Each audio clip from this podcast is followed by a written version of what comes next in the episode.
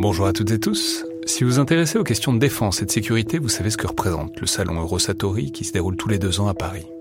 C'est cette année la 28e édition qui se tient du 17 au 21 juin prochain à Paris-Nord-Villepinte et Eurosatori, qui sponsorise cet épisode, sera comme à chaque fois le grand rendez-vous mondial de la défense et de la sécurité. Je veux juste dire, c'est un événement que je trouve très étonnant, assez fascinant. J'y suis allé pour la première fois il y a deux ans pour l'édition 2022. Et euh, vraiment, si vous vous demandez ce qui se fait dans le monde militaire et en matière de sécurité, c'est là qu'on peut voir les dernières tendances, depuis les plus grandes geekeries et les innovations du moment, jusqu'aux grands équipements du futur pour les armées et les forces de sécurité en France et dans le monde.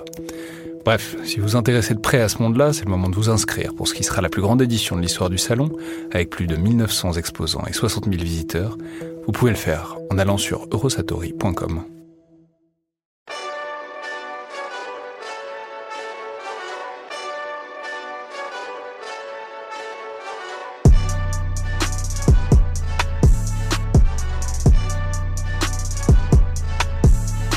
Bonjour à toutes et tous et bienvenue dans le Collimateur, le podcast de l'Institut de recherche stratégique de l'école militaire, l'IRSEM, consacré aux questions de défense et aux conflits armés. Je suis Alexandre Jublin et aujourd'hui j'ai le plaisir de recevoir Miko Mered, professeur de géopolitique à l'ILERI, l'Institut libre d'études des relations internationales, et aussi et surtout auteur d'un ouvrage récent au PUF, Les mondes polaires, paru l'an dernier. Donc bonjour et merci beaucoup d'être là. Merci de m'avoir invité. Bonjour à tous. Alors, comme le titre l'indique, c'est un livre qui parle des deux pôles, le pôle nord, donc l'Arctique, et le pôle sud, donc l'Antarctique. Mais de fait, on aura de quoi faire des semaines et des semaines de podcast euh, sur tout ça. Donc on va essayer de restreindre un peu euh, le, la, la, perspective pour aujourd'hui. Et on va se concentrer aujourd'hui sur l'Arctique, donc sur le Grand Nord. D'autant que vous, c'est un livre qui traite des deux, mais vous insistez beaucoup sur le fait que les deux sont très différents et que réunir comme ça, souvent comme on le fait, l'idée que c'est les pôles, c'est ces espaces lointains, ça préside un peu d'une sorte d'orientalisme qui repousse les pôles très loin comme des espaces mystérieux. Je crois que vous écrivez quelque part je crois que c'est dans l'introduction, qu'à part des orques, il n'y a pas beaucoup de points communs entre le pôle Nord et le pôle Sud. Ça? Oui, oui, c'est tout à fait juste. Et d'ailleurs, ça a été un problème quand on a lancé le projet avec les PUF euh, il y a quasiment deux ans, euh, où on se demandait est-ce qu'on fait quelque chose sur les pôles ou est-ce qu'on fait deux tomes sur l'Arctique puis l'Antarctique? Finalement, on a fait un seul livre en justement mettant l'accent sur le fait qu'il fallait montrer ce qui était commun, c'est-à-dire finalement pas grand-chose, pour justement montrer tout ce qui n'était pas en commun et sortir un peu de l'idée reçue que c'est pareil. Alors, avant d'entrer vraiment dans les dimensions euh, stratégiques, militaires et stratégiques, j'aimerais partir du coup vraiment du facteur de base qui domine tous les autres, euh, ou presque, c'est évidemment l'environnement et le milieu naturel, puisqu'on commence par là. Et là, euh, c'est évidemment la modification de l'environnement, et donc ben, le réchauffement climatique en l'occurrence. Donc, bon, pour le dire concrètement, l'Arctique c'est une banquise qui fond, euh, sans rien en dessous, à la différence de l'Antarctique, puisqu'il n'y a, a, pas de terre en dessous de la banquise, en tout cas pas au nord du Groenland, en dessous, à la verticale du pôle Nord, il n'y a que de la mer. Du coup, bon, est-ce qu'on peut faire un... C'est toujours compliqué euh, avec les, prévisions climatiques, mais est-ce qu'on peut faire un bilan? Voilà, cette banquise, elle fond, à quelle vitesse, et euh, jusqu'à quand est-ce qu'il restera de la banquise, pour ainsi dire? Alors, euh, peut-être que la chose la plus importante à dire dès le départ, c'est peut-être inciter tous ceux qui nous écoutent, si possible, à se munir d'une carte en réalité, parce que on a tendance à un petit peu avoir une, vision de l'Arctique qui peut être est-ouest sur les planisphères classiques, sauf qu'en réalité, ce qu'il faut arriver à concevoir, c'est que l'Arctique est un océan, certes, où vous avez de la banquise, c'est-à-dire de la glace de mer, donc de la glace d'eau salée euh, qui se forme à sa surface, puis ensuite on a une colonne d'eau et puis un fond marin qui peut être plus ou moins profond, on peut peut-être revenir dessus, mais il y a aussi d'autres types de glace justement sur les terres, c'est-à-dire que l'Arctique c'est pas juste l'océan Arctique bien sûr, ce sont aussi les terres des cinq États qui sont côtiers de l'océan Arctique, voire même des huit États qui ont des terres euh, où et ou des zones maritimes au nord du cercle polaire. Donc à partir de là, il y a la question de la banquise, c'est-à-dire les glaces de mer, d'eau salée comme on le disait, euh, sur l'océan central arctique. Et puis ensuite, sur les terres, il y a les, calottes, c'est-à-dire de la glace d'eau douce, cette fois-ci, euh, qui est formée au-dessus des terres. Et puis enfin, il y a le permafrost ou pergélisol en français, euh, que beaucoup connaissent. Et là, ce sont les terres gelées, c'est-à-dire c'est pas de la glace au-dessus des terres, ce sont les terres elles-mêmes qui sont gelées. Et en fait, tout cela fond tous à fond, mais à chaque fois il y a des incidences qui sont en fait différentes. La, fonte de la banquise n'implique pas les mêmes enjeux d'une part, ni les mêmes risques environnementaux que les autres types de glace. Alors, est-ce que vous souhaitez qu'on détaille chaque type de glace et leurs conséquences? Bien sûr, allons-y. En fait, ce qui se passe, c'est que quand on imagine la banquise arctique, euh, il faut bien se dire que la fonte de la banquise en elle-même ne fait pas augmenter, par exemple, le niveau des mers à l'échelle mondiale. C'est de l'eau de mer qui se gèle euh, l'hiver et qui se détend euh, l'été. Mais en fait, ce qui se passe, c'est que moins il y a de glace en termes de surface, c'est-à-dire moins il y a de blanc au nord de notre planète, moins les rayons du soleil sont réfléchis vers l'atmosphère. Donc, c'est-à-dire que plus l'océan absorbe, parce que l'océan est bleu comme chacun le sait, euh, absorbe du coup les rayons du soleil, plus il se réchauffe, et en se réchauffant, l'océan ou les mers en, général, quelque part se dilate. Et du coup, ça fait monter aussi le niveau des mers, mais d'une manière marginale. Ensuite, il y a la question donc des calottes qui fondent, donc cette eau douce qui tombe après dans la mer en fondant. Et là, par contre, elle, elle monte, elle fait monter directement le niveau des mers. Donc, quand on pense à la fonte des glaces qui euh, va conduire à une submersion du Bangladesh ou des îles du Pacifique, c'est surtout à la fonte de ces calottes euh, auxquelles on fait référence.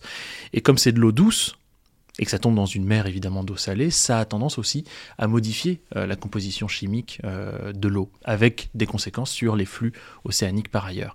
Et enfin, euh, le permafrost, le pergélisol, donc ces terres gelées qui fondent, là les, les risques sont à la fois connus et relativement méconnus parce qu'ils sont assez nombreux et ils dépassent la question seulement environnementale. Donc c'est quoi ces terres de permafrost? Elles sont où Donc quasiment 20% de l'hémisphère nord est recouvert de cette terre gelée à des degrés plus ou moins divers.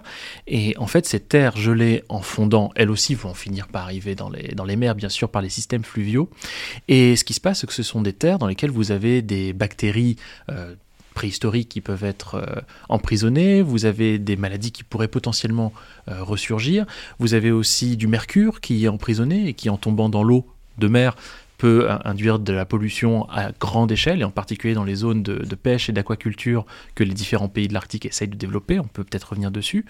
Et puis enfin, il y a tout simplement le fait que dans ces terres gelées, vous avez aussi du méthane qui est emprisonné, et le méthane a un effet de serre qui est plus important encore que le dioxyde de carbone, le CO2 que chacun connaît. Donc le permafrost, c'est un enjeu absolument faramineux. Donc on a ce constat de toutes ces terres, ces différents types de glace qui fondent avec des conséquences différentes d'un simple point de vue climatique. Mais très concrètement, qu'est-ce que ça change pour l'instant? C'est-à-dire, non mais je veux dire en termes, bon, il y avait une, il y a une banquise pour l'instant. Il y a globalement à l'endroit du pôle Nord, c'est gelé, c'est ce que pendant très longtemps les explorateurs européens ont essayé de trouver, c'était un passage au nord du continent américain qui permettent de traverser jusqu'à l'océan Pacifique qu'ils n'ont jamais, euh, qu'ils jamais trouvé. Voilà, ça on peut imaginer que c'est une première conséquence, c'est-à-dire l'idée qu'il y ait des voies de navigation, mais je sais pas, je pose des questions comme ça, mais c'est le... dans toute la zone arctique, j'imagine bien qu'il y a des choses qui ont été construites aussi sur, euh, à des endroits qui sont gelés, des infrastructures, etc., et que donc tout ça, toute cette modification de l'environnement, ça a des conséquences très concrètes et très matérielles. Ah bah, vous avez brossé un, panorama qui est parfaitement juste, mais ce qu'il faut se dire, c'est que quand on se parle de ces routes maritimes, et en effet c'est l'un des trois grands principaux enjeux euh, de, cette fonte, ou en tout cas de cette accessibilité accrue de la zone arctique, avec le militaire et des questions de ressources, euh, ces routes maritimes, ça fait longtemps en effet qu'on les cherche, c'est-à-dire que les Français notamment, euh, ça fait depuis le XVIe siècle en réalité que nous sommes impliqués, nous Français, dans la recherche de ce fameux détroit ou passage qui nous permettrait de connecter les, deux océans. On va juste rappeler, euh, soit dit en passant, que c'est comme ça, c'est l'origine du Canada, c'est Jacques Cartier qui, à la base, Jacques Cartier, donc explorateur malouin, qui au début de la décennie 1520 euh, cherche justement le passage du Nord-Ouest et euh, qui se plante, qui, pense qu'il l'a trouvé alors qu'en fait c'est le fleuve Saint-Laurent et c'est comme ça qu'il finit par arriver dans le fleuve Saint-Laurent et que ça, ça donne avec 1200 étapes entre les deux, le, Canada actuel. Mais du coup, effectivement, ça remonte euh, très loin. Ça, c'est pour le passage du nord-ouest. Donc du coup, là, on va en effet vers le Canada, le continent nord-américain. Mais euh, là où les Français, finalement, ont été plus actifs, et ça, ça se sait beaucoup moins, c'est sur le passage du nord-est, donc sur le côté aujourd'hui russe. Et, ce qui est assez fascinant, c'est que la première expédition qui a été euh, montée par des Français pour essayer de trouver ce passage du Nord-Est, elle date de 1523, et euh, c'était le syndicat des, des, fabricants de soie de Lyon à ce moment-là, et petit à petit, ça a donné lieu à non pas une fois en panne bien sûr, hein, mais la France n'a pas été le seul pays à, essayer de trouver ce passage. On a eu des, pays, les Pays-Bas, on a eu euh, les Britanniques, etc., etc. Et en fait, ce qu'on voit aujourd'hui, fondamentalement, même si les technologies ont changé, même si la magnitude des enjeux ont, a évidemment changé, c'est finalement quelque part la même chose. C'est-à-dire que ce processus-là d'aller essayer de trouver cette route de la soie par le nord, euh, il n'y a aucune différence. Mais ce qui a changé par contre, au-delà des questions de magnitude, c'est quelle route? Et, et, là, il faut clairement dire que sur les trois grandes routes de l'Arctique, le passage du nord-ouest, donc à travers l'archipel canadien et au nord de l'Alaska, euh, le passage arctique central, comme les Chinois l'appellent maintenant, alors que nous, on a plutôt tendance à l'appeler historiquement la route transpolaire, donc qui passerait par le pôle ou au plus proche du pôle. Et enfin la troisième, le passage du nord-est, donc le long des côtes norvégiennes puis russes, euh, on a un vrai enjeu ici qui est de savoir quelle route va se développer en premier, et quelle, route va se développer en deuxième, quel type de concurrence pourrait émerger? Et c'est là que la fonte des glaces, et notamment des glaces de banquise, a une importance. Aujourd'hui, le passage du nord-est est libre un certain nombre de temps dans l'année. Aujourd'hui, en fonction des technologies dont euh, les acteurs privés ou publics peuvent disposer, on peut naviguer dans le passage du nord-est entre 3 et 9 mois par an. Et ce qui se passe, c'est que les Russes essayent de développer les technologies pour ouvrir la route toute l'année, sans aucun problème. Et ils, ont, ils sont vraiment pas loin, on peut en parler et rentrer dans les le technologies, c'est des brises-glaces, quoi. C'est, Alors, c'est pas que des brises-glaces. C'est-à-dire qu'il y a d'un côté la question des brises-glaces, en effet, pour casser la glace en surface, mais il y a d'autres euh, types de technologies qui sont quelque part prérequises aussi pour ce faire, et notamment l'observation et les télécommunications euh, d'un point de vue satellitaire. Hein. Donc euh, là, on peut envisager une convergence stratégique entre les pôles et, et l'espace, dont on peut parler. Mais il y a d'autres types de projets aussi qui émergent, euh, comme, et c'est le cas en ce moment en Russie d'ailleurs, euh, pour exporter le gaz qui est produit dans la zone arctique russe jusque en Asie, donc c'est-à-dire au Japon, en Corée du Sud et en Chine principalement, il y a aujourd'hui un certain nombre d'acteurs privés et publics qui se posent la question de savoir est-ce qu'on continue à faire des systèmes à partir de brise-glace? Si oui, est-ce qu'on fait des brise-glace qui ont besoin d'une escorte comme ce qu'on a fait depuis les années 1910-1920, ou est-ce qu'on fait des brise-glaces qui... C'est quoi une escorte? C'est-à-dire que vous allez avoir un navire classique ou à coque renforcée ou brise-glace, mais qui va être escorté, c'est-à-dire qu'il va avoir devant lui un navire brise-glace bien plus puissant pour lui ouvrir la route histoire d'assurer sa sécurité. Mais la question qui se pose aujourd'hui, c'est est-ce qu'on n'a pas vocation à faire des navires qui sont des méthaniers, donc des transporteurs de gaz brise-glace eux-mêmes, ça, ça a été fait récemment. Mais la question qui se pose aussi, c'est est-ce qu'on n'a pas vocation à faire des méthaniers ou des vraquiers sous-marins pour passer sous la glace? On verra sur tout ça parce qu'évidemment c'est un immense enjeu l'ouverture maritime et c'est une des ressources, même si c'est pas forcément celle auquel on, pense le plus directement, mais c'est une des ressources de, de l'Arctique. Mais en fait j'aimerais déjà commencer par revenir un peu en arrière puisque faut préciser que l'Arctique c'est aussi un endroit qui a une importance euh, non seulement stratégique mais aussi militaire du coup historique. Alors très simplement, c'est d'abord une zone qui a été euh, découverte, enfin pas découverte, c'est toujours un mauvais terme, mais qui a été explorée d'abord par des militaires, notamment des militaires russes, des militaires britanniques. Je crois qu'on peut recommander d'ailleurs grandement, soit dit en passant, la série The Terror qui est sortie l'an dernier, qui, retrace ça très bien, euh, qui était disponible sur Prime à un moment. Mais c'est aussi et surtout pendant la guerre froide que toute la région a pris une certaine importance. Alors expliquez-nous, mais je crois que c'est pour des raisons somme toute géographiques assez simples. Euh, entre les États-Unis et l'URSS de l'époque, évidemment. À ce moment-là, on est encore dans une considération qui est finalement purement géographique, alors que ce qu'on va avoir aujourd'hui, ça va être quelque chose qui, dans, le livre, j'essaye de l'appeler euh, cryo-géopolitique pour essayer de montrer à quel point c'est véritablement la concentration et la distribution des glaces qui finalement déterminent la géographie ou les nouvelles géographies. Donc en fait, à ce moment-là, au moment de la, guerre froide, vous avez une guerre finalement de, tranchées quelque part en zone arctique, avec d'un côté euh, un espace... Parce qu'il faut le dire, enfin, juste le chemin le plus court entre les États-Unis et l'URSS, ça reste l'Arctique, voilà. et notamment pour des bombardiers euh, stratégiques éventuels. Absolument. Et, et ce qu'on a vu justement à ce moment-là, c'était que euh, les Russes enfin les soviétiques, avaient déjà une certaine connaissance de la technologie euh, des brises-glaces et en plus avaient une expérience de navigation donc en surface qu'ils maîtrisaient mais qu'ils n'avaient jamais véritablement porté au-delà du pôle Nord euh, jusque sur le continent nord-américain, c'était juste trop compliqué. Euh, de l'autre côté, ils ont développé un certain nombre de capacités aériennes bien sûr et balistiques. De l'autre côté, canadiens et américains, on a eu exactement la même chose. Euh, certains ici euh, ont, certainement déjà entendu parler de la Do Line, donc c'est-à-dire cette ligne de radar euh, le qui s'étend de l'Alaska jusqu'au Groenland, ou qui s'étendait de l'Alaska jusqu'au Groenland, pour essayer donc de repérer d'éventuels missiles et d'éventuelles incursions de bombardiers soviétiques à l'époque. Mais ce qui a été fascinant aussi, et ça on est à la fin des années 50, on est en 58, c'est que les Américains ont fait le choix à ce moment-là d'utiliser des sous-marins pour passer sous la glace. Et euh, bon, en 1958, on a entendu parler du, Nautilus. Hein, je pense que ceux qui ont suivi un peu ces enjeux-là à l'époque euh, ou qui euh, s'intéressent aux, sous-marins l'ont vu. En 58, le Nautilus passe sous le pôle Nord. C'est déjà énorme. Mais l'année suivante, en 59, il s'arrête au pôle Nord et il remonte et il perce la glace pour la première fois. Donc le Nautilus, un sous-marin américain. Absolument, pardon. Oui, bien sûr. Et ça, ça a été un échec euh, pour les soviétiques à l'époque, puisque ça... Qu'est-ce que ça disait, euh, l'affaire du Nautilus?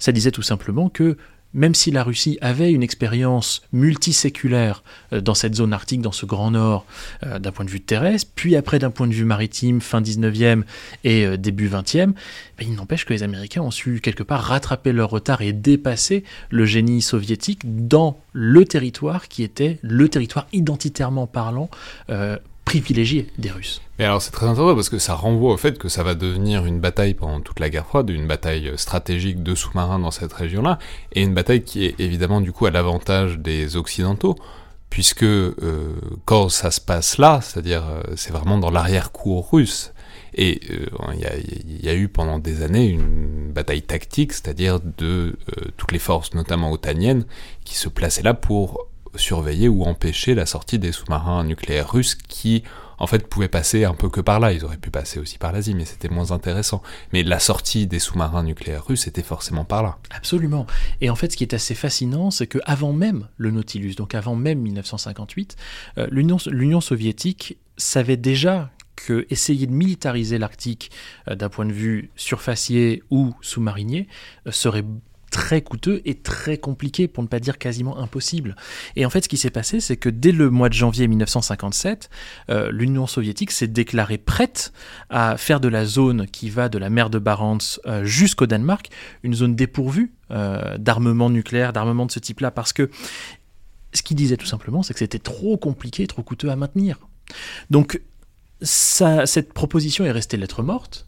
Mais... Oui, bah, précisément parce que si, si l'affrontement se passait là, c'était essentiellement les Russes que ça embêtait, puisque les Américains pouvaient, enfin tout le monde pouvait se déployer ailleurs. Tout à fait. Et ce qui est assez fascinant du coup, c'est que c'est resté lettre morte et que euh, l'Union soviétique est revenue à la charge plusieurs fois pour reproposer cette même chose euh, en 74, en 81, en 83, et puis bon, jusqu'en 86 où là, où vraiment le début de la coopération régionale en Arctique entre d'abord les puissances d'Europe du Nord et la Russie, puis ensuite, euh, à partir de 1989, une coopération régionale circumpolaire, donc en prenant aussi les États-Unis, le Canada, a émergé. Donc euh, les Russes étaient tout à fait, les Soviétiques, pardon, étaient tout à fait conscients de leurs limites, et euh, c'est une des raisons aussi pour lesquelles Gorbatchev a prononcé son discours, son fameux discours de Mourmansk en 1987, dans lequel il disait il faut faire de l'Arctique un pôle de paix. Ouais, bah alors pas. Mm, voilà, venons-y, parce que c'est le prochain chapitre. C'est donc après cette bataille, euh, littéralement pied à pied, même s'il s'est jamais rien passé, mais c'était l'essence de la guerre froide stratégiquement, autour des, régions polaires arrive la fin de la guerre froide, et avec la fin de la guerre froide, c'est ce que vous disiez un peu à l'instant, il se trouve que par ailleurs c'est tellement cher d'entretenir de, de, une activité là, que tout le monde s'est désencadré, enfin on a, on a assisté quasiment à une démilitarisation de fait, quoi. Tout à fait, et en fait on, on, y a assisté dès la fin des années 80 en réalité, euh, puisque c'est véritablement la, la Russie, qui a finalement pris l'initiative euh, dans cette région-là, en tout cas, hein, et je ne parle évidemment que de cette région-là, euh, de commencer, en tout cas de donner des gages pour créer une confiance mutuelle avec ses voisins, d'abord finlandais et euh, norvégiens. C'est évidemment la Russie donc qui a choisi en 1987, au-delà du discours de Gorbatchev à Mourmansk, de démilitariser en fait la zone de la, de la péninsule de Kola. Alors quand je dis démilitariser, le terme est un petit peu exagéré, puisqu'en fait ce qu'ils ont fait, c'est qu'ils ont retiré un certain nombre de batteries de missiles euh, dans ce coin-là. Évidemment, ils n'ont pas démilitarisé puisque la principale flotte, la flotte du Nord, est évidemment sur la péninsule de Kola. Euh, mais je pense que tout le monde a compris où je voulais en venir. Et l'histoire, c'est que les, Finlandais et les Norvégiens ont proposé des systèmes de coopération régionale. Euh, la Russie a pris la main. Et puis en 1989, donc, on a le véritable début de cette organisation de cette structuration de la coopération régionale arctique à l'initiative de la Finlande, avec, euh, avec une conjoncture politique qui aussi était relativement favorable. Euh, au départ, les Américains n'étaient pas pour faire quelque chose qui ressemblait à ce qui est devenu après le Conseil de l'Arctique. Mais en 1989, on a le début donc de cette structuration. En 1991, on a un sommet, un deuxième sommet à, Rovaniemi, en Laponie finlandaise, où là euh, sont jetées véritablement les bases d'un organisme, un forum intergouvernemental de discussion pour, au-delà des questions de tout simplement détente et démilitarisation, essayer de créer euh, de la discussion, du dialogue autour de l'enjeu clé de cette région-là qui pourrait poser le moins de problèmes possible, à savoir l'environnement. Donc on est en 91, et puis en 1996, cinq ans plus tard, euh, à la faveur d'une refonte de l'approche stratégique euh, de l'Arctique par les États-Unis sous Bill Clinton, eh bien les Américains ont fini par donner leur accord pour la création de ce qu'on appelle maintenant le Conseil de l'Arctique, donc créé en 1996. Ouais, mais alors on, reviendra là-dessus sur les modalités de gouvernance, parce que c'est très intéressant et ça, pose la question de comment on gère des, des, ressources stratégiques et émergentes. Mais du coup, bon, on a cette période donc de détente euh, un peu irénique, enfin, où avec l'idée qu'on ne touche pas à l'Arctique, etc. Et puis c'est quelque chose qui a ensuite été beaucoup incarné. En France, on a toujours l'image de Michel Rocard, parce que ça a été un des premiers ambassadeurs euh, pour les pôles. Mais il y a quand même un comment dire, il y, a un moment que vous identifiez de regain d'attention pour l'Arctique, et ce regain d'attention, vous le placez à une date très nette, enfin, vous, vous montrez qu'il y a un C'est une hypothèse, hein, je dis que ça mériterait quand même une thèse euh, à part, mais... On, va, on va essayer de faire sans pour l'instant, voilà. mais euh, c'est 2007. Oui. Alors, qu'est-ce qui se passe en 2007 En 2007, il y, a la con, il y a la conjonction de six événements en moins de cinq mois, qui tous mis bout à bout finalement incarnent euh, l'ensemble des enjeux modernes de, l'Arctique.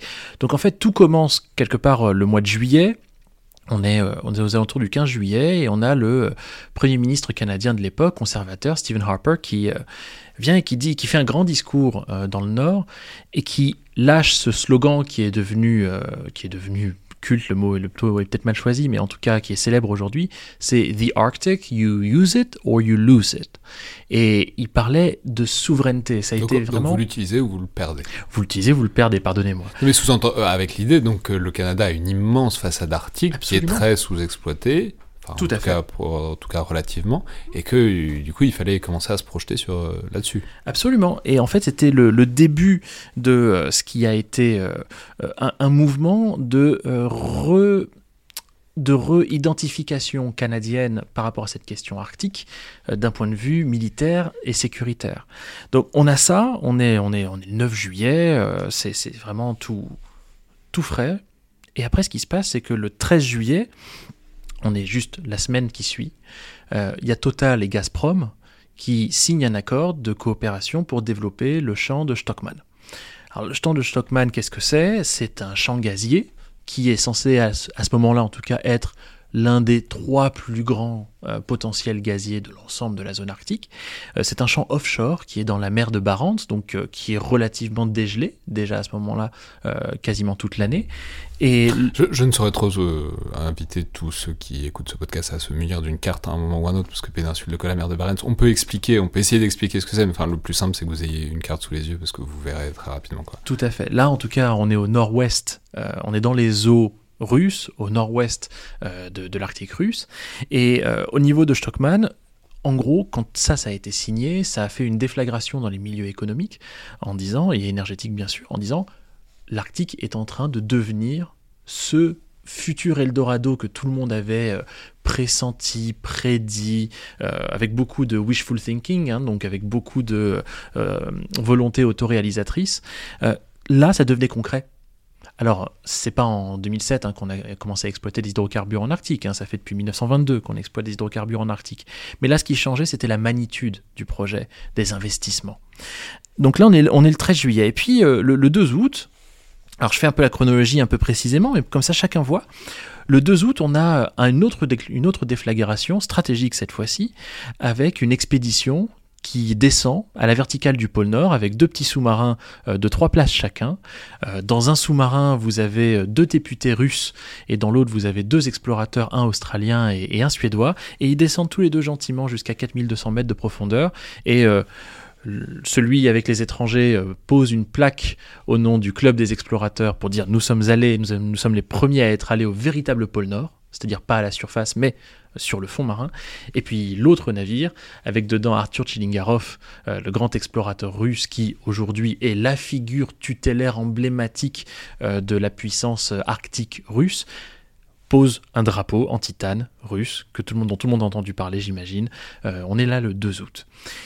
Et avec, ce truc symbolique du planté de drapeau, quoi, qui veut rien dire pour personne, mais l'idée que si Enfin, ça, veut pas dire grand chose en droit international, mais c'est quand même l'idée un peu, un peu enfin, non pas un peu enfantine que si on plante son drapeau euh, à un endroit, c'est à vous, quoi. Ouais, mais en fait, on a, on a tout entendu là-dessus. Euh, moi, j'ai commencé à travailler sur les questions euh, polaires en, en 2008. Et en fait, à ce moment-là, qu'est-ce qui m'a intéressé? C'est l'ensemble des événements que, je vous, mentionne là, et en particulier celui-là, puisqu'il a été interprété de 15 milliards de façons. On a tout entendu au sujet donc, de ce planter de drapeau. Et en réalité, ce planter de drapeau, qu'est-ce que c'est? C'est ni plus ni moins la même chose que le planter de drapeau sur la Lune de 1969, c'est-à-dire de dire on a été les premiers à être là, et il restera dans la postérité que nous avons été les premiers à être là.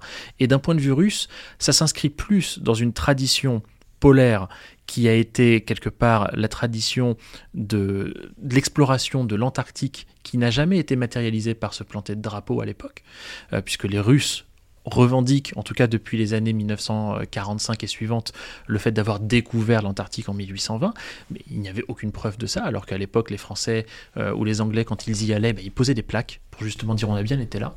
Et euh, très très bien montré, très très bien représenté dans la série The Terror. Soit dit en passant, de ce côté, on essayait de retrouver la plaque des derniers et d'en poser une un peu plus loin. C'est très frappant. Ou euh, de démonter les plaques. Hein. On a vu ça aussi, par exemple, dans les îles subantarctiques. Bref, et, en fait, l'histoire, c'est qu'en 1820, les Russes ne le font pas en Antarctique. Dans les années 1940, je fais une petite digression, mais vous allez comprendre pourquoi. Dans les années 40, quand se pose la question de la nouvelle gouvernance de l'Antarctique, euh, les Américains organisent ça tout seuls, ou en tout cas essayent d'organiser ça tout seuls avec les sept pays qui revendiquent euh, l'Antarctique à l'époque, dont la France. Et puis, les Russes disent, euh, attendez, attendez, ceux qui ont découvert l'Antarctique, eh bien en fait c'est nous.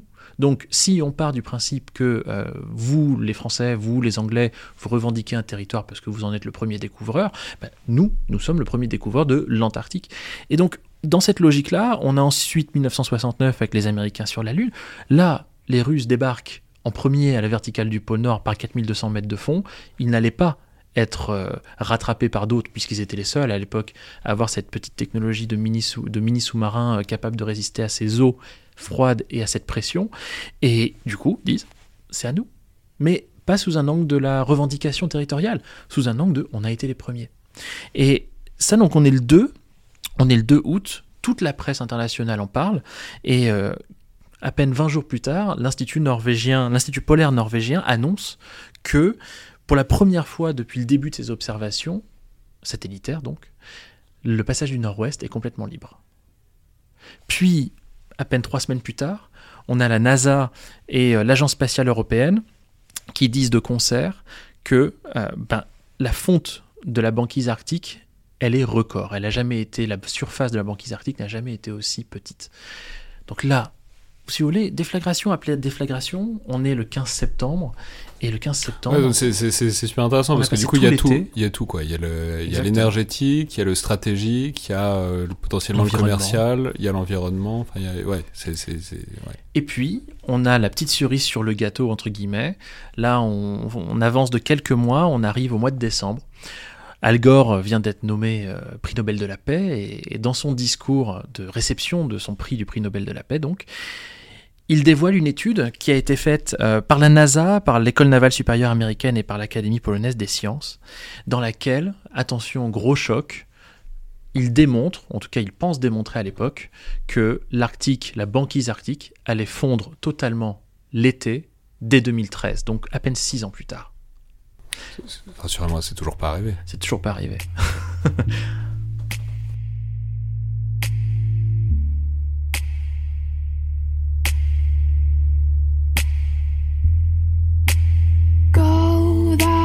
tunglum loft og liður ljúft verð skýjar selver skaut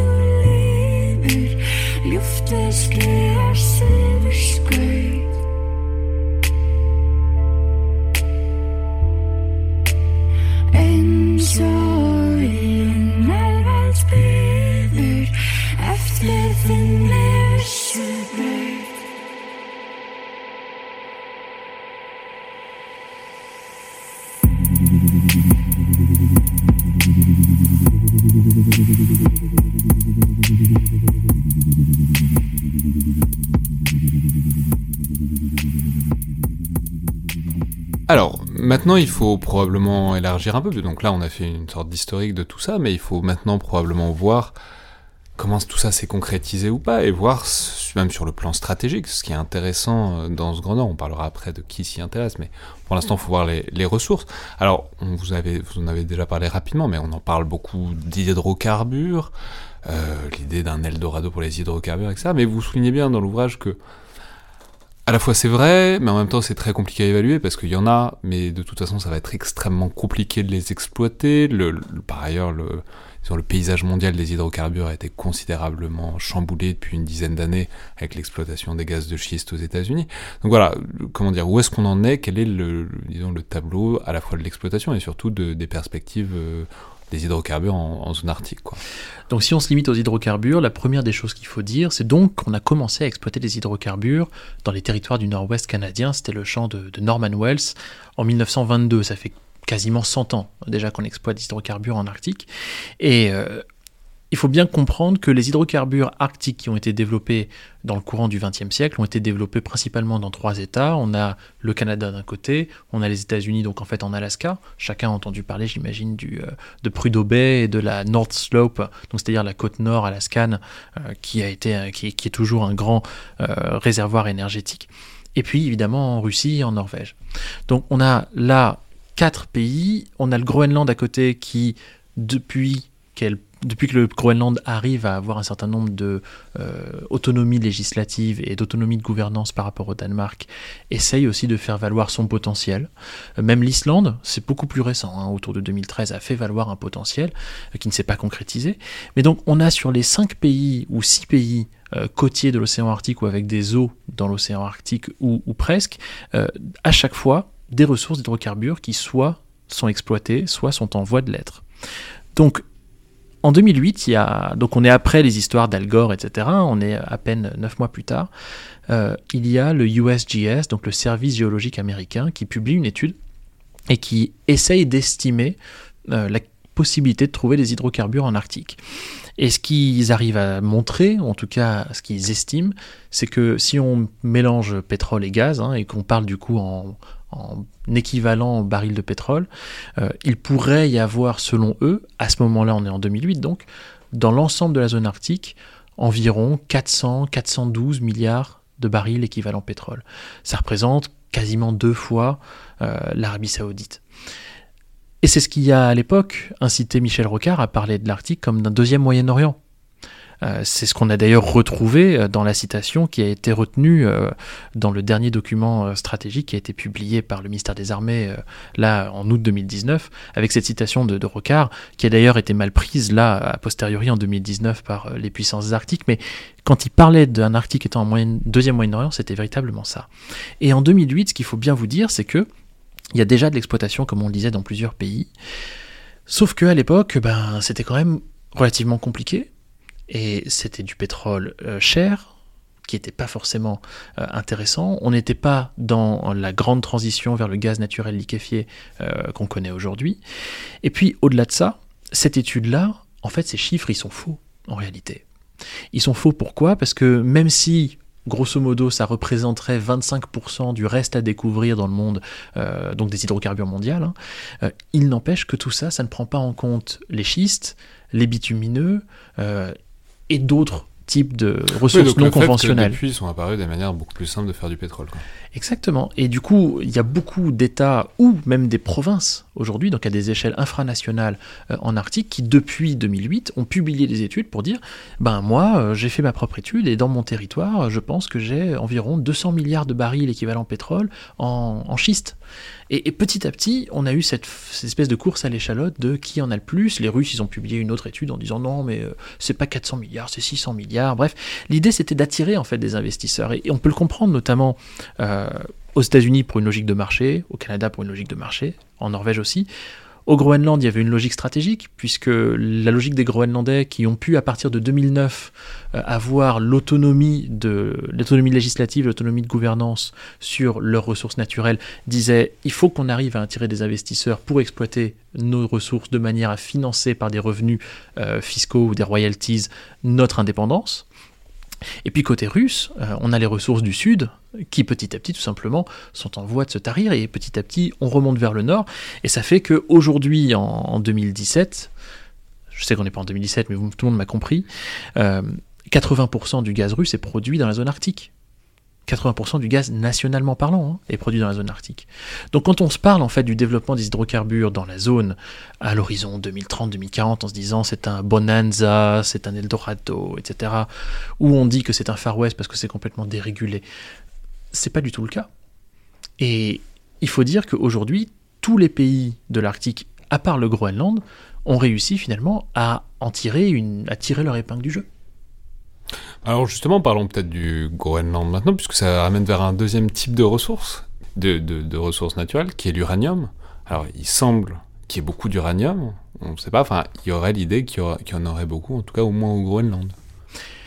Alors là aussi, ce qui est assez fascinant sur le secteur minier, c'est que ça fait plus de 150 ans qu'on exploite euh, de, des ressources minérales du coup, donc on n'est plus tout sur les hydrocarbures là. En zone arctique, on l'a fait au Yukon, on l'a fait en Alaska, et donc au Groenland. Le Yukon, c'est la rue vers l'or et c'est Picsou. Exactement, tout à fait. Et ce qui est assez fascinant avec le Groenland du coup, c'est que c'est un territoire grand comme quatre fois la France pour se resituer, hein, mais qui est peuplé par euh, autant de populations que la ville de Lorient. Euh, donc imaginez-vous un peu la densité du, du territoire, et surtout c'est un territoire qu'il est très difficile d'appréhender comme étant un tout homogène. C'est-à-dire que. Je, je, soit dit en passant, on va, on va, dire. Si vous regardez une carte habituelle, vous, avez, vous aurez l'impression que le Groenland est beaucoup plus grand que ça. Ce qui est faux, c'est un problème de cartographie. C'est si vous avez une projection de Mercator, c'est les, les, distances au pôle sont complètement démultipliées. Mais il faut prendre une projection de Peter. C'est l'équivalent de l'Arabie Saoudite, si vous voulez. Mais en effet, sur une carte Mercator, ça apparaît comme aussi grand que l'Afrique, ce qui est absolument aberrant. Bon. Euh, mais donc du coup, ce qu'il faut dire surtout, c'est que le Groenland, c'est un territoire euh, où les latitudes et les climats sont très diverses. Et en fait, quand vous êtes sur la pointe sud euh, du Groenland, autour donc de la mine potentielle de Kvanefjeld ou quand vous êtes autour de Narsak, etc., dans cette zone donc bien au sud. On est même plus au sud que l'Islande. En réalité, on est à peu près à 60 degrés de latitude. On est similaire à Oslo, quoi, pour faire simple. Et ça n'a rien à voir, évidemment, avec des communautés un peu plus au nord, que ce soit la capitale Nuuk, qui est juste au sud du cercle polaire, ou évidemment des Sisimiut, Ilulissat, ou toutes les communautés et les potentiels, du coup, euh, de ressources minérales qui sont bien plus au nord, en zone véritablement arctique, là. Et en fait, quand on a quand on parle de l'Arctique, on a une vision qui est véritablement euh, distordue de ce qu'est euh, l'Arctique. Il n'y a, pas un Arctique, il y a des Arctiques, et même il n'y a pas un Groenland, il y a des Groenland. Et typiquement, quand on parle donc des terres rares ou, de l'uranium, euh, du zinc ou que sais-je, qui est sur la partie sud du Groenland, on se parle en fait d'un Arctique qui est aujourd'hui déjà tout à fait dégelé d'un point de vue maritime toute l'année sur lequel vous pouvez donc faire un port en eau profonde pour exporter vos marchandises toute l'année sans aucun problème. Euh, vous êtes sur un Groenland vert, le fameux Groenland, Ouais, la terre verte. C'est l'étymologie de Groenland, c'est la terre verte. Et oui, parce que c'est là qu'ont atterri euh, les, les, les, Vikings, les tout premiers Vikings avec Éric les Rouges, etc. Euh, c'était pas une question de climat, c'était juste une question que cette partie du Groenland est verte. Aujourd'hui, il y a de l'agriculture dans cette partie du Groenland, ce qu'on n'imagine pas du tout. Euh, on pense que c'est complètement recouvert de glace, mais il y a 20% du Groenland qui est pas recouvert. Bref, donc le Groenland aujourd'hui est dans une démarche qui consiste à dire on a besoin de faire savoir notre potentiel et on a besoin de structurer euh, notre administration, de structurer notre système juridique, notre système fiscal et ainsi de suite, pour que si on arrive effectivement à faire venir des investisseurs internationaux, et notamment des investisseurs internationaux difficiles à contrôler, comme par exemple des euh, petites juniors, juniors minières australiennes, ou au contraire des grands mastodontes chinois, ben, il faut arriver à pouvoir les, les gérer, tous ces gens-là. Donc le Groenland apprend petit à petit, et d'ailleurs va particulièrement vite, et fait sa pub en même temps, ce qui fait que depuis une quinzaine d'années, on entend parler de le Groenland, c'était Eldorado. Il y a des ressources, c'est vrai. Les ressources ont été bien cartographiées sur le sud du Groenland, elles peuvent être exploitées toute l'année. Il y a certaines mines qui vont se faire. Et évidemment, la mine qu'il faut que tout le monde regarde, c'est la mine de Kvanefjeld. Euh, Fanefjeld, donc c'est au sud, comme on le disait, du Groenland, mine d'uranium, mais aussi de terres rares et de zinc, euh, mine développée à la base par une petite junior australienne, donc une petite boîte qui euh, est juste là pour faire du profit en se revendant à un plus gros, hein, c'est comme ça que le business model se fait. Et le plus gros, quel est-il? Eh ben, Le plus gros, euh, il est chinois. Le plus gros, il est chinois, et pourquoi ça pose problème au point que Donald Trump sorte à l'été 2019 en disant il faudrait peut-être qu'on envisage d'acheter le Groenland, c'est parce que tout simplement la, Chine a réussi à prendre une participation capitalistique dans ces boîtes-là et, euh, au-delà de ça, à mettre la main sur ce type de ressources. Mais il n'y a pas que la Chine qui est présente. Oui, mais on reviendra euh, tout à l'heure sur, les différents acteurs. Donc, bon, hydrocarbures, et puis de ce qui est minier, donc l'uranium dont on vient de parler, et aussi, je crois qu'il y a un énorme potentiel pour les terres rares, dont on sait que c'est euh, une ressource de plus en plus convoitée, notamment pour tous les composants électroniques. Alors ce qui, ce qui m'a fasciné là-dessus, c'est que euh, j'ai fait une note pour l'IFRI euh, au, mois de janvier 2019 sur le, sujet des terres rares en Arctique, et pas que. Et à ma grande surprise, il n'y avait pas eu jusqu'alors de cartographie des mines potentielles de terres rares en zone arctique. Et ce qui est assez donc fascinant, c'est de voir qu'il y a surtout deux États qui tirent leur épingle du jeu, le Canada d'un côté, la Russie de l'autre, et puis le Groenland au milieu, qui est donc un quasi-État. Et euh, je vous incite tous, euh, si ça vous intéresse, à regarder justement cette mine de Kvanjefield, j'y reviens, parce que au-delà d'être considérée comme l'une des plus grandes mines potentielles d'uranium au monde euh, non exploitées, c'est aussi considéré comme l'une des cinq plus grandes mines potentielles de terres rares non exploitées. Et pourquoi elle va l'être? Elle va l'être parce que à il y a quelque chose qu'il n'y a pas ailleurs, qu'il n'y a pas en Australie, qu'il n'y a pas en Californie ou ailleurs. Euh, c'est que les ressources qui sont estimées terre rare par terre rare, puisque les terres rares, on en parle de manière globale, mais c'est en fait une famille de 17 euh, métaux différents, et eh bien ce qu'on voit, c'est que la concentration estimée des différents métaux, les 17 euh, à Kvanefjeld, correspond à très peu de choses aux demandes du marché actuel. Et en particulier, elles correspondent aussi à des terres rares parmi la, famille que, dont la Chine dispose, mais en petite quantité ou a déjà exploité la majeure partie de ses ressources. Donc à partir de là, cette mine-là est extrêmement importante et c'est la raison pour laquelle, euh, au mois de janvier 2019, vous avez donc une société quasi privée chinoise, euh, Shenghe Resources, qui s'est euh, alliée à l'un des mastodontes euh, justement du nucléaire euh, en Chine, CNNC, pour bâtir une joint venture, donc une société, une société commune, pour justement acheter 100% de la production de cette mine, donc à la fois l'uranium et les terres rares, de manière à pouvoir mettre la main finalement dans une logique de projection sur ces ressources et faire en sorte que ces ressources qui ne sont pas en Chine finalement soit chinoise. Et enfin, dernière ressource, même si c'est moins une ressource euh, directement qu'on peut, extraire, mais c'est une ressource dont on a déjà commencé à parler, c'est la ressource maritime, c'est-à-dire le fait qu'on commence à pouvoir naviguer, on commence à pouvoir l'envisager même de manière commerciale, sans les investissements délirants que ça demande pour le faire à l'heure actuelle, quoi, de manière militaire, avec des brises-glaces, etc., etc.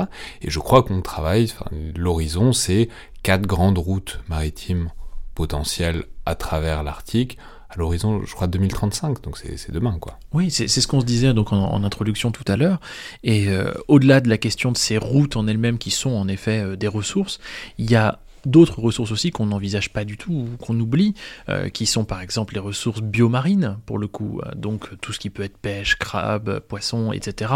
on peut envisager le bois aussi, qui est exploité depuis plus de 500 ans en zone arctique. Bref, donc il y a plein de petites ressources comme ça aussi qui paraissent on va dire, accessoires, mais qui en fait le sont pas du tout et sur lesquels on a des acteurs français, notamment des, grands groupes ou certains de nos ports, euh, notamment dans les Hauts-de-France, qui sont euh, déjà impliqués sur ces marchés-là. Donc une fois qu'on a dit ça, les routes maritimes, elles servent à quoi? Aujourd'hui, elles servent à, amener des ressources du sud en Arctique de manière à bâtir les infrastructures d'extraction de ces ressources.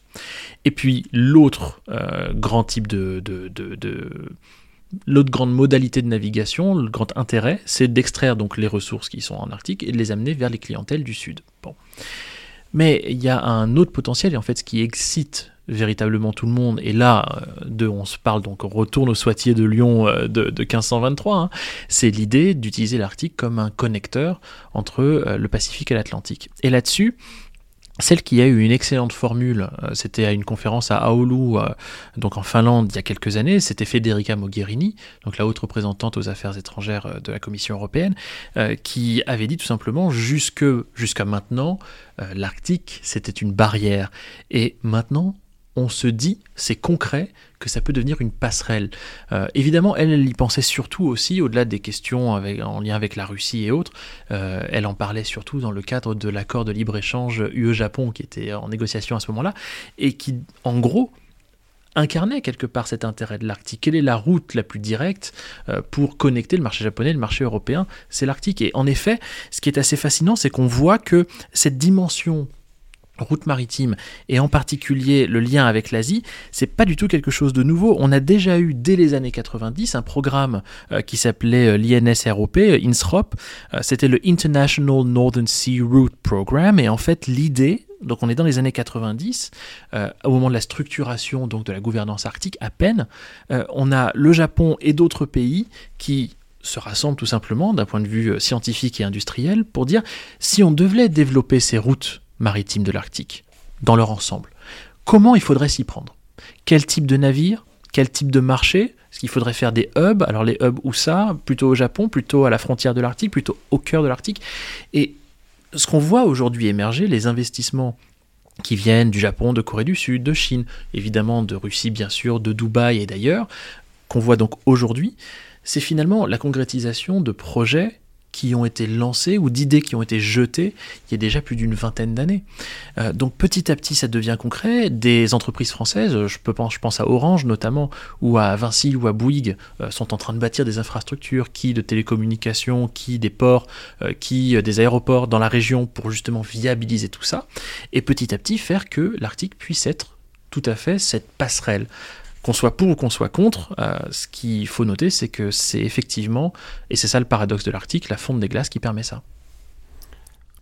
Alors du coup, donc on voit toutes ces ressources euh, qui apparaissent, on voit aussi un certain nombre d'acteurs qui s'y intéressent. Donc on a déjà États-Unis, Canada, vous avez déjà parlé largement de la Chine qui a l'air d'être l'acteur vraiment montant dans cette question-là. La question, c'est comment on gère tout ça, puisque c'est l'image du Far West, c'est l'image de l'Eldorado, et avec le Far West, la question, c'est toujours la gouvernance et la régulation. Donc on a, vous l'avez précisé, depuis 96, un Conseil de l'Arctique, où tout ça se gère, mais c'est-à-dire ce que vous soulignez, c'est que même s'il y a des convoitises et des rivalités stratégiques qui sont très réelles, pour l'instant, en fait, ça se passe plutôt bien. Euh, mhm. de manière euh, un peu curieuse quoi c'est-à-dire les puissances du Conseil de l'Arctique et même au-delà, puisqu'il y a des puissances invitées aussi, en fait, tout le monde, pour l'instant, réussit plutôt bien à négocier et à discuter ensemble. Ce qui est avec des pays qui, pour autant, ont plutôt du mal à, discuter ensemble sur plein d'autres sujets. La gouvernance arctique, elle a été euh, assez inclusive, en fait, dès le départ. C'est-à-dire que quand on a cette démarche donc de structuration de ce qui allait devenir le Conseil de l'Arctique entre 1989 et, 1991, euh, qui débouche donc sur ce sommet de Rovaniemi en 1991, vous avez donc les huit pays qui ont des terres au nord ou des mers au nord du cercle polaire euh, qui se Et puis vous avez déjà des pays qui ne sont pas du tout arctiques et qui sont invités. Ils sont invités soit parce qu'ils sont déjà présents d'un point de vue scientifique, soit parce qu'ils ont fait œuvre d'intérêt, ils ont exprimé pardon leur intérêt. Et, ces pays-là, vous allez voir, ils sont très divers. C'est-à-dire que vous avez aussi bien l'Allemagne que le Royaume-Uni, que les Pays-Bas, que la Pologne et le Japon.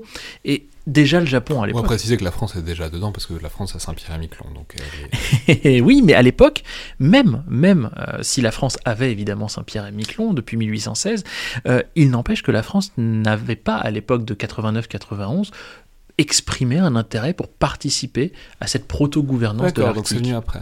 Donc c'est venu après. La France est devenue observatrice au Conseil de l'Arctique une fois qu'il était formé seulement en 2000. Alors évidemment, la France est présente, on l'a dit, hein, depuis bien plus longtemps que ça, et a une légitimité historique, culturelle, euh, scientifique, économique, il n'y a pas de débat là-dessus. Mais elle n'est arrivée qu'en 2000. Euh, L'Espagne est arrivée en 2006. Et puis, euh, ce qui est assez fascinant avec le Conseil de l'Arctique, c'est que il s'est modelé d'une certaine façon et depuis 2004, il est en, en remodelage déjà. C'est-à-dire que en 2004, les pays du Conseil de l'Arctique ont commencé à inviter vous aviez utilisé le terme invité et c'était très juste, un certain nombre d'États qui ne faisaient pas partie à ce moment-là des observateurs. Euh, le Japon ne faisait pas partie des observateurs bien qu'il fût présent. Bon, très bien, donc ils ont réinvité les Japonais, et surtout ils ont invité la Chine, on est en 2004. La Chine n'est pas le pays qu'on connaît aujourd'hui, la Chine n'est pas la puissance arctique non plus qu'on connaît aujourd'hui, et les différents pays de l'Arctique ont dit ce serait peut-être une bonne idée que la Chine rejoigne euh, le Conseil de l'Arctique en tant qu'observateur. Et petit à petit, bah en fait, cette main tendue s'est révélée être relativement un problème à gérer. Et la patate chaude a été difficile à se refiler entre les différents pays, et notamment euh, en ce qui concerne la Russie, puisque la Russie, quand la Chine a effectivement donc candidaté pour devenir observatrice au Conseil de l'Arctique, euh, en 2009 et en 2011, la Russie était contre le développement, l'arrivée de la Chine en tant qu'observateur. Et même en 2013, quand la Chine a fini par être acceptée, au milieu de six, pays, dont, cinq, euh, donc cinq asiatiques plus l'Italie, la Russie était encore très dubitative. c'est donc on a ouvert la porte à la Chine, mais en fait la Chine a décidé d'entrer et du coup on, a, on a, eu des, un peu des, des, des, pensées. Euh, Tout à on a des doutes. Tout à fait, parce qu'entre temps, quand la Chine, mais c'est vrai aussi pour l'Union européenne, hein, quand la Chine et l'Union européenne ont été rejetées en, en 2009, à la fois et l'un et l'autre ont essayé de changer leur approche euh, stratégique de l'Arctique. La Chine, entre 2004 et 2009, avait une approche très multilatérale, c'est-à-dire qu'elle prenait l'Arctique comme un tout et avait fait une proposition pas si convaincante que ça non plus, hein, puisque ça se limitait à la, coopération scientifique à ce moment-là. Euh, donc une proposition de valeur ajoutée. Voilà ce que ça apporterait aux huit pays, à l'Arctique dans leur ensemble, l'arrivée euh, et la coopération de la Chine. En 2009, ils se font rejeter, ils comprennent pas et ils disent mais qu'est-ce qu'on a raté? Et ce qu'ils ont choisi de faire, c'est véritablement de changer de braquet? Et au lieu d'avoir une approche une et indivisible quelque part de l'Arctique, ils décident de faire huit stratégies différentes. C'est-à-dire qu'ils décident de trouver dans chacun des huit pays qu'est-ce qui pourrait les séduire dans ce que la Chine peut apporter, de manière à se faire accepter. Et en parallèle de ça, vous avez beaucoup d'instituts euh, de recherche, de développement, des entreprises comme Costco, comme CNNC qui commencent à s'intéresser euh, donc à l'Arctique très concrètement parlant. Sur la base, à ce moment-là, on est donc entre 2009 et 2011-13, euh, sur la base que l'Arctique, ça pourrait peut-être être une alternative au dilemme de Malacca, comme il l'appelle, donc ce problème, si jamais, qu'est-ce qu'on fait si jamais Malacca se retrouve bloqué, euh, la Chine se retrouve elle-même bloquée? Donc on est là-dessus. Et puis, quand Xi Jinping arrive, là les choses changent complètement avec le programme Belt and Road, euh, avec le premier livre blanc sur les routes maritimes de 2017. Les, les, routes de la soie. Alors oui, au, départ, c'était même pas encore les routes de la soie, c'était le projet donc euh, la, ceinture et la route, Belt and Road. donc c'était une initiative qui se voulait euh, toucher donc l'Asie centrale d'un point de vue terrestre, puis évidemment les mers chaudes, euh, mais la question de l'Arctique n'était pas encore là. La question de l'Arctique a vraiment émergé en Chine euh, d'un point de vue stratégique en 2014-2015 avec le lancement d'un projet de réflexion autour d'un brise-glace construit en Chine, voire même d'un brise-glace nucléaire, qui maintenant a été lancé depuis. Hein. Euh, vous avez aussi donc cette histoire des corridors économiques bleus, qui a émergé entre 2014 et 2017 dans le cadre de, livres bleus sur l'Arctique et sur les pôles, qui sont passés complètement inaperçus. Euh, chez nous, chaque année, un livre bleu. Et puis, donc en 2017, c'est, mais c'est, le, problème, on en parlait, je sais plus quand, mais avec Joseph Arentin, je crois. C'est, toujours le problème de la littérature chinoise, c'est qu'il n'y a pas grand monde qui lit le chinois. Et du coup, même si ces documents-là sont publics, en fait, ça met, ça met, ça met un certain temps avant, arriver, avant d'arriver dans, la, dans le débat euh, occidental là-dessus. Et puis en plus, ils sont pas tous publics, hein. euh, très clairement. Et, et, ce qui est assez donc fascinant, c'est qu'il y a eu cette approche corridor maritime, en complémentarité donc des deux autres corridors. Ça a été publié au mois de juin-juillet 2017. Là aussi, c'est passé relativement inaperçu. Pardon. Et puis, là, on est maintenant fin 2017, et Xi Jinping lui-même, ainsi que plusieurs ministres, dans différentes conférences, articles ou non, disent très clairement Ah, ben, on a maintenant une nouvelle entité euh, dans le programme qui est donc n'est plus juste Belt and Road, mais qui est devenue les routes de la soie. Et c'est cette troisième route de la soie, c'est cette route de la soie polaire.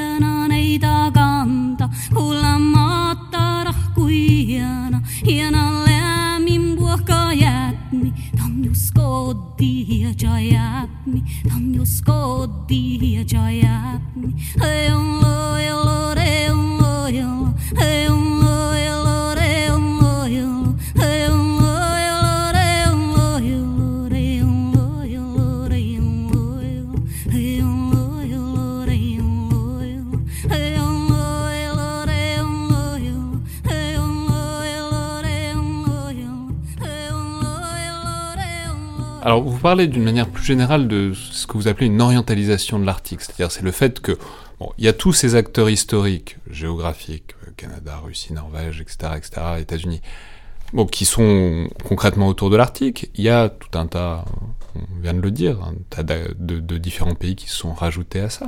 Mais de plus en plus, il y a euh, des États aussi qui n'ont pas grand-chose à voir originellement avec l'Arctique, et notamment des États asiatiques. Il y a l'Inde, il y a la Corée du Sud qui s'y intéressent de plus en plus. Et donc le mastodonte autour duquel on tourne depuis euh, maintenant bientôt une heure, c'est la Chine.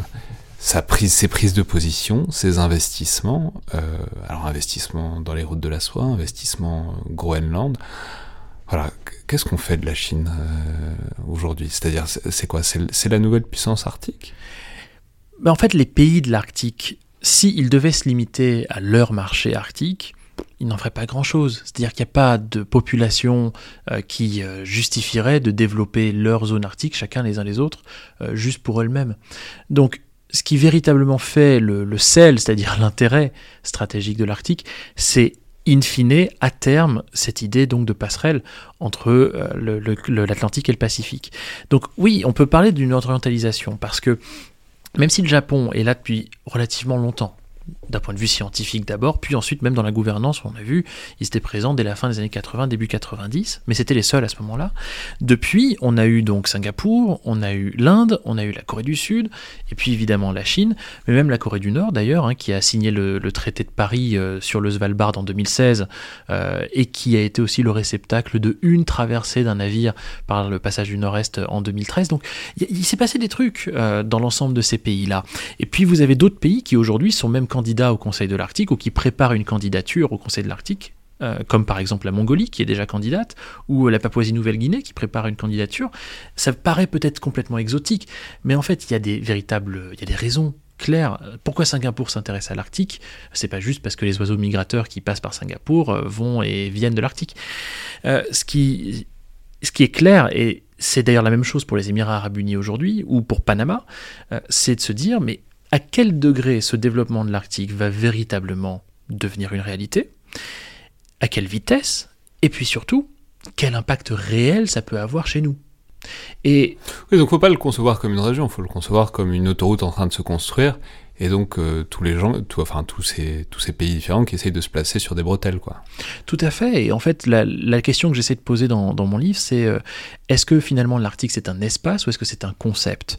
Et au-delà de ça, ça appelle une autre réflexion sur la question de quels sont les États qui sont légitimes à se revendiquer comme arctiques et quels sont les États non arctiques ou proches arctiques ou périarctiques. Et ça, c'est un vrai sujet et c'est un sujet qui a été euh, mis sur le tapis par euh, Mike Pompeo, donc le secrétaire d'État américain, lors du dernier Conseil de l'Arctique, le dernier sommet ministériel qui a lieu tous les deux ans, où euh, la présidence tourne entre les différents pays il arrive et il dit bon, la Chine, la Russie sont en train de créer un certain nombre de hazards, un certain, nombre donc de incertitudes euh, stratégiques dans la zone de l'Arctique.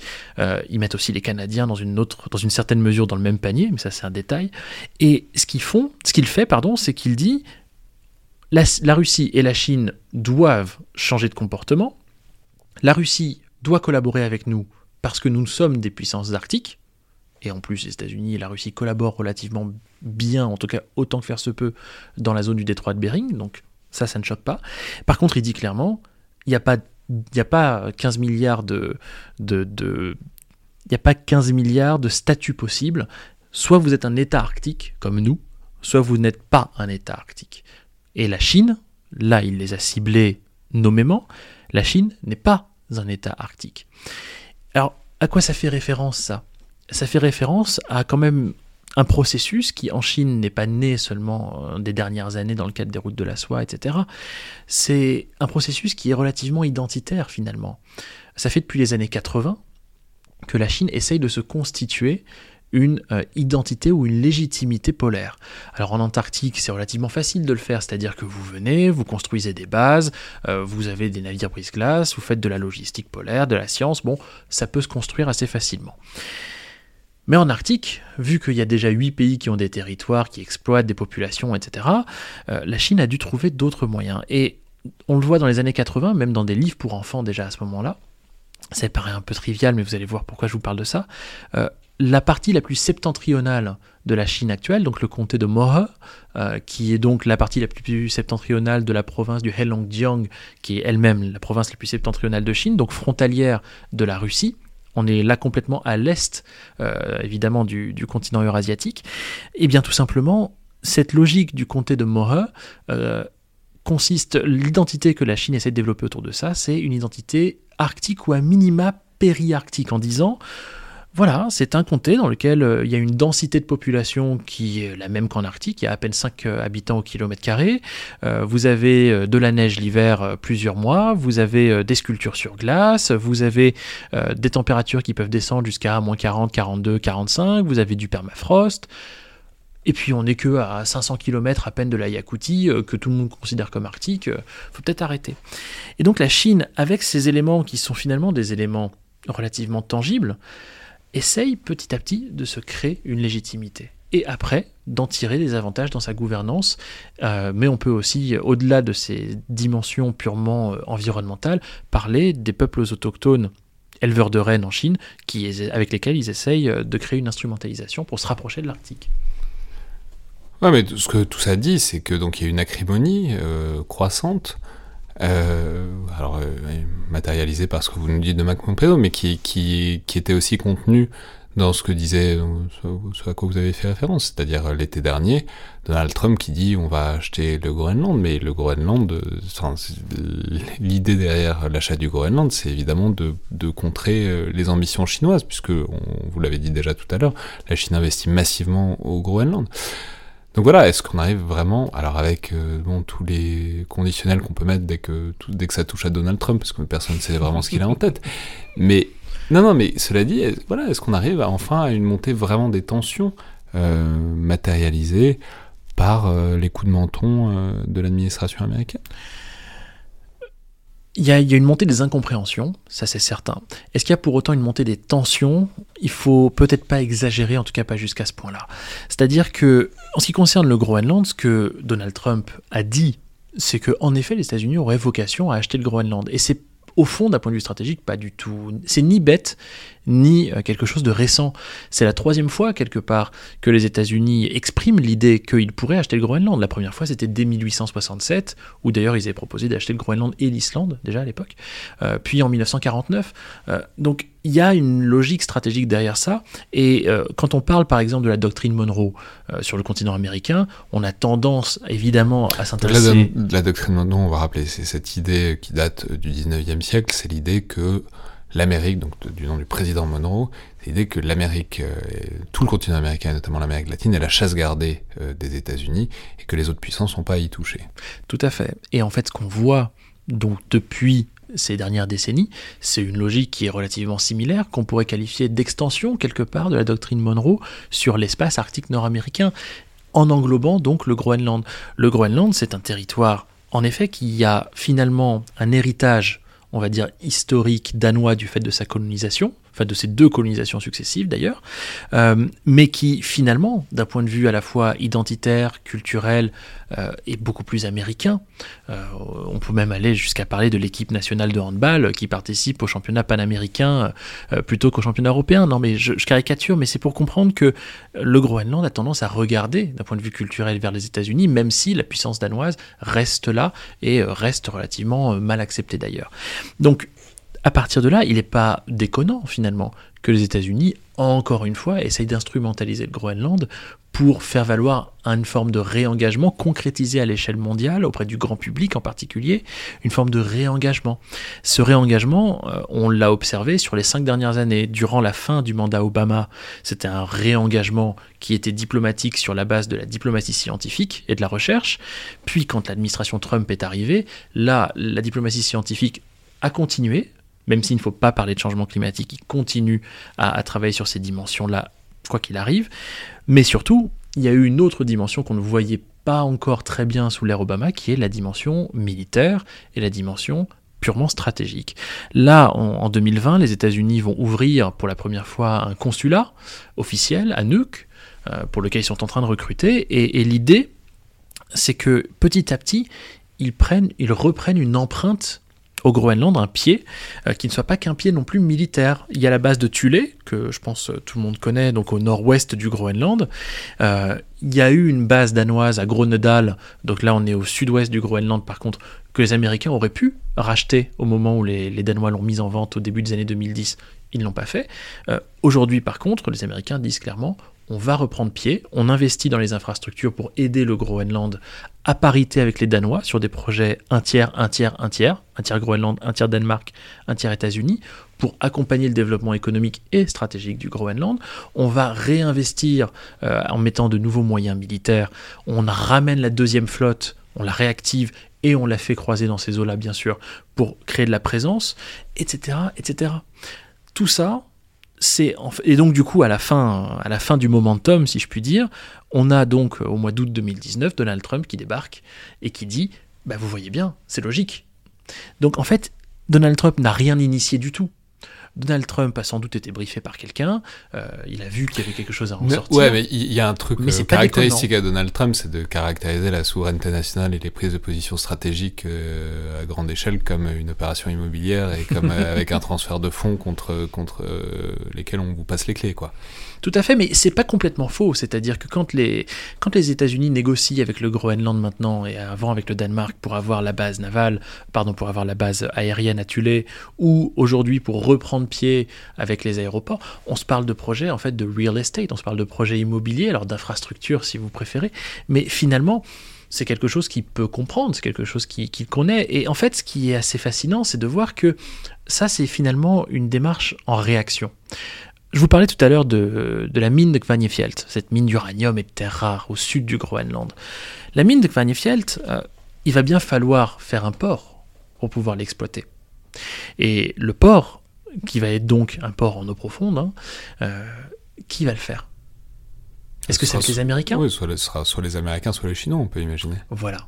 Et bien jusqu'à maintenant, c'était plutôt parti pour être les Chinois. C'est-à-dire que ça fait depuis 2016 que, année après année, la société qui, euh, donc australienne, mais avec donc les capitaux chinois qu'on a évoqués tout à l'heure, euh, essaye de développer la mine dans le but de la revendre, et dans le seul but de la revendre, ils ont ramené un certain nombre d'experts chinois pour voir comment on allait construire le chemin de fer, le port et ainsi de suite.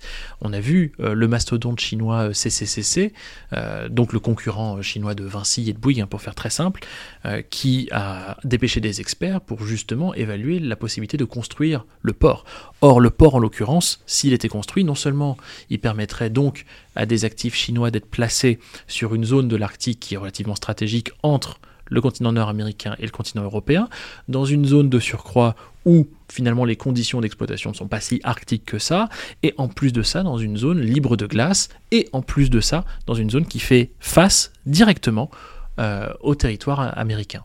Donc à partir de là, quand en 2018 aux élections euh, locales au Groenland, le Premier ministre sortant Kim Kilsen est réélu à un peu plus de 400 voix euh, d'avance Premier ministre pour encore un, nouveau mandat. Alors je sais pas, 400 voix au Groenland c'est beaucoup ou c'est pas beaucoup? 400 voix sur 30 000, euh, sur 30 électeurs, c'est vraiment pas beaucoup, hein, ça se joue au pourcent. Et, l'histoire c'est que... Euh, Kim Kilsen a fait campagne en, 2018 sur plein de choses comme la pêche, le social, etc., mais aussi sur le fait qu'il ne voyait pas d'inconvénient à ce que des mastodontes chinois, des sociétés d'État, dont chacun connaît l'élément stratégique, bien sûr, euh, puissent participer à des appels d'offres pour des infrastructures stratégiques comme des aéroports ou des ports. donc il, est, il s'est placé comme agnostique entre les États-Unis et la Chine. Et donc ça, ça n'a évidemment pas plu parce que du coup, euh, on a, des, on a des promesses qui ont été faites à l'époque par Colin Powell euh, quand il est venu au Groenland en 2004 qui n'ont pas été réalisées. Et, les Groenlandais aujourd'hui disent, mais enfin disaient en tout cas en 2018, mais on en a marre d'attendre.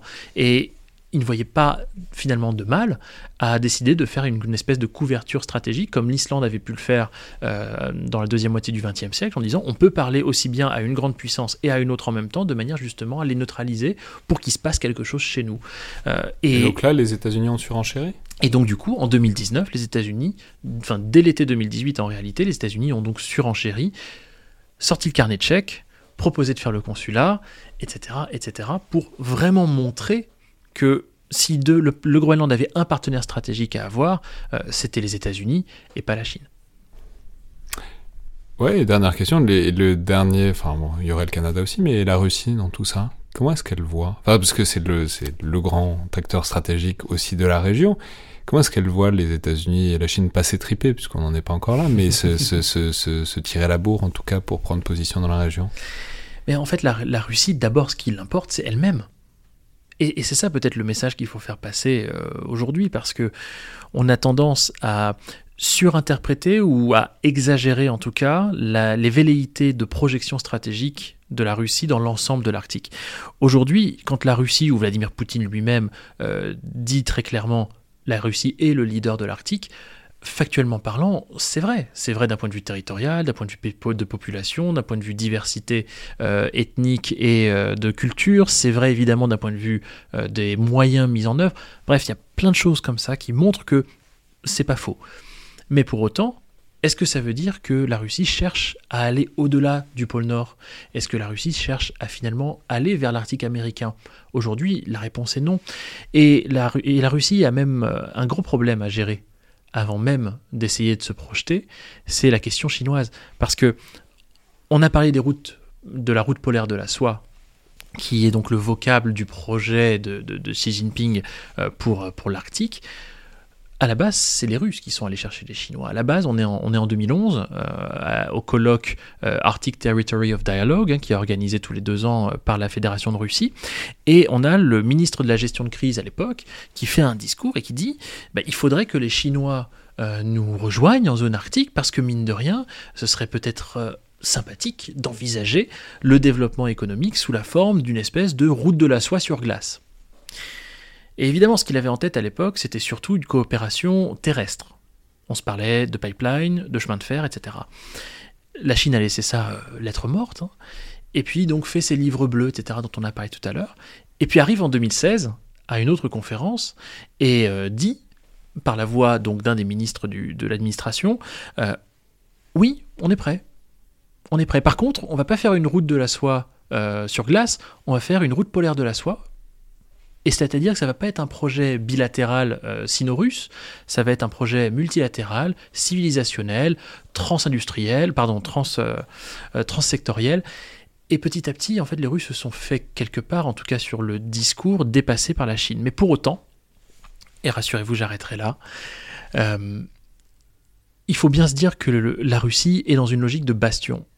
Et aujourd'hui, le bastion économique doit être préservé, tout en faisant venir des investissements étrangers, ce qui est le point d'équilibre qui est difficile à trouver.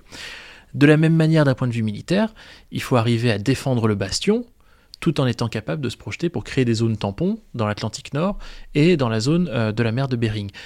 Or, on voit bien aujourd'hui que même s'il y a énormément de communication, s'il y a énormément d'investissements qui sont faits, la Russie en est à ce stade à peine à reconstituer ses capacités stratégiques de l'ère soviétique, premièrement. Et puis deuxièmement, quand le bâtiment français, le, BSH Rhône, a fait la traversée du passage du Nord-Est à l'été 2018, ben on a bien vu que les Russes ne l'avaient pas repéré avant la moitié de la traversée. Donc ils sont encore en phase de structuration, et on peut même parler de structuration au sein de l'administration. Tout le monde n'est pas d'accord sur comment euh, la route du Nord-Est doit être gérée, par qui elle doit être gérée. Donc là, ça a été confié à Rosatom Flotte, hein. euh, donc c'est-à-dire l'agence nationale qui gère les brises-glaces nucléaires. Euh, il y a la question du Svalbard. Est-ce que la Russie devrait se réinvestir au Svalbard, recréer une station ou... Le Svalbard, on va préciser, c'est ces îles Oui, oui, c'est l'archipel qui est au nord de la Norvège, euh, qui fait l'objet d'un traité international un petit peu similaire à celui de l'Antarctique, même s'il est antérieur. C'est un peu une uchronie que je fais là, mais euh, euh, c'est vraiment pour faire synthétique. Et sur lequel la Russie avait donc une, une ville, en réalité un village pyramidène, qui a été laissé tomber à la fin de l'ère soviétique, et qui aujourd'hui réactive un certain nombre d'intérêts puisque en effet, dans les eaux du Svalbard, il pourrait y avoir un certain nombre de ressources, et puis de toute façon, il s'agit encore une fois, donc de se projeter pour créer des zones tampons, pour protéger le bastion coûte que coûte. Donc la Russie a tellement de problèmes à gérer pour préserver son Arctique in fine, que avant même d'envisager la Russie comme un facteur disruptif de projection tous azimuts, partout en Arctique pour tous les pays, euh, il faut quand même relativiser la, position de la Russie dans la zone arctique. Et il faut aussi relativiser chose, une autre chose qui est que avec la position qui est celle de l'administration Trump sur le changement climatique, aujourd'hui, les États-Unis sont relativement isolés. Ils se sont isolés tout seuls euh, depuis le dernier sommet ministériel du Conseil de l'Arctique, où à cause d'eux, et à cause d'eux uniquement, euh, la déclaration, pour la première fois depuis le début du Conseil de l'Arctique, dans un sommet ministériel entre les huit pays de l'Arctique, n'a pas été signée. Aujourd'hui, même la Russie, en Arctique, dit il faut parler du changement climatique. Alors, ils n'admettent toujours pas que c'est à cause de l'homme, hein. mais ils admettent que c'est vrai, et ils admettent surtout le fait que bah, s'il y a le changement climatique et qu'il faut décarboner l'économie mondiale, il faut passer au gaz. Et là, on voit l'intérêt évidemment de nos amis russes, qui euh, ne perdent pas le nord, c'est le cas de le dire. Euh, mais tout ça fait que in fine, aujourd'hui, on est dans un cadre stratégique où, malgré l'Ukraine, malgré la Crimée, malgré la remilitarisation effective euh, de l'Arctique russe avec des bases militaires, avec euh, euh, de nouvelles flottes, de nouvelles brigades, etc., avec des incursions tous, les, trimestres, pour être gentil, bah, il n'empêche que vous avez sept pays d'un côté qui veulent parler de l'Arctique en préservant le socle commun originel de la coopération régionale qui est l'environnement, et un pays qui finalement est le seul à ce stade à montrer les muscles et à dire non seulement je ne parlerai pas d'environnement, mais en plus, vous allez faire les choses comme on le dit. On va voir ce que ça donne. Généralement, c'est une bonne démarche en diplomatie, ce, genre d'attitude. Euh, merci beaucoup, Miko Méad. Merci de m'avoir invité. C'était donc le Collimateur, le podcast de l'IRSEM, l'Institut de recherche stratégique de l'école militaire. Je rappelle par ailleurs votre livre, donc Les mondes polaires, paru au PUF l'an dernier, dont je dois dire que c'est un livre extrêmement clair et extrêmement opératif, où on trouve extrêmement facilement toutes les informations, les informations fraîches, euh, les dernières données euh, en date. Euh, vraiment, c'est très. C'est un livre qui est extrêmement utile pour tous ceux qui s'intéressent au monde polaire. Ça me touche beaucoup, merci beaucoup. Je vous rappelle que toutes vos suggestions et remarques sont les bienvenues. Vous pouvez nous les adresser sur la page Facebook ou Twitter de l'IRSEM ou par mail. puis n'oubliez pas, abonnez-vous, notez, commentez le podcast, notamment sur iTunes parce que ça nous aide à avoir des retours sur ce qu'on fait, en plus d'aider à le faire connaître. Merci à toutes et tous, et à la prochaine fois.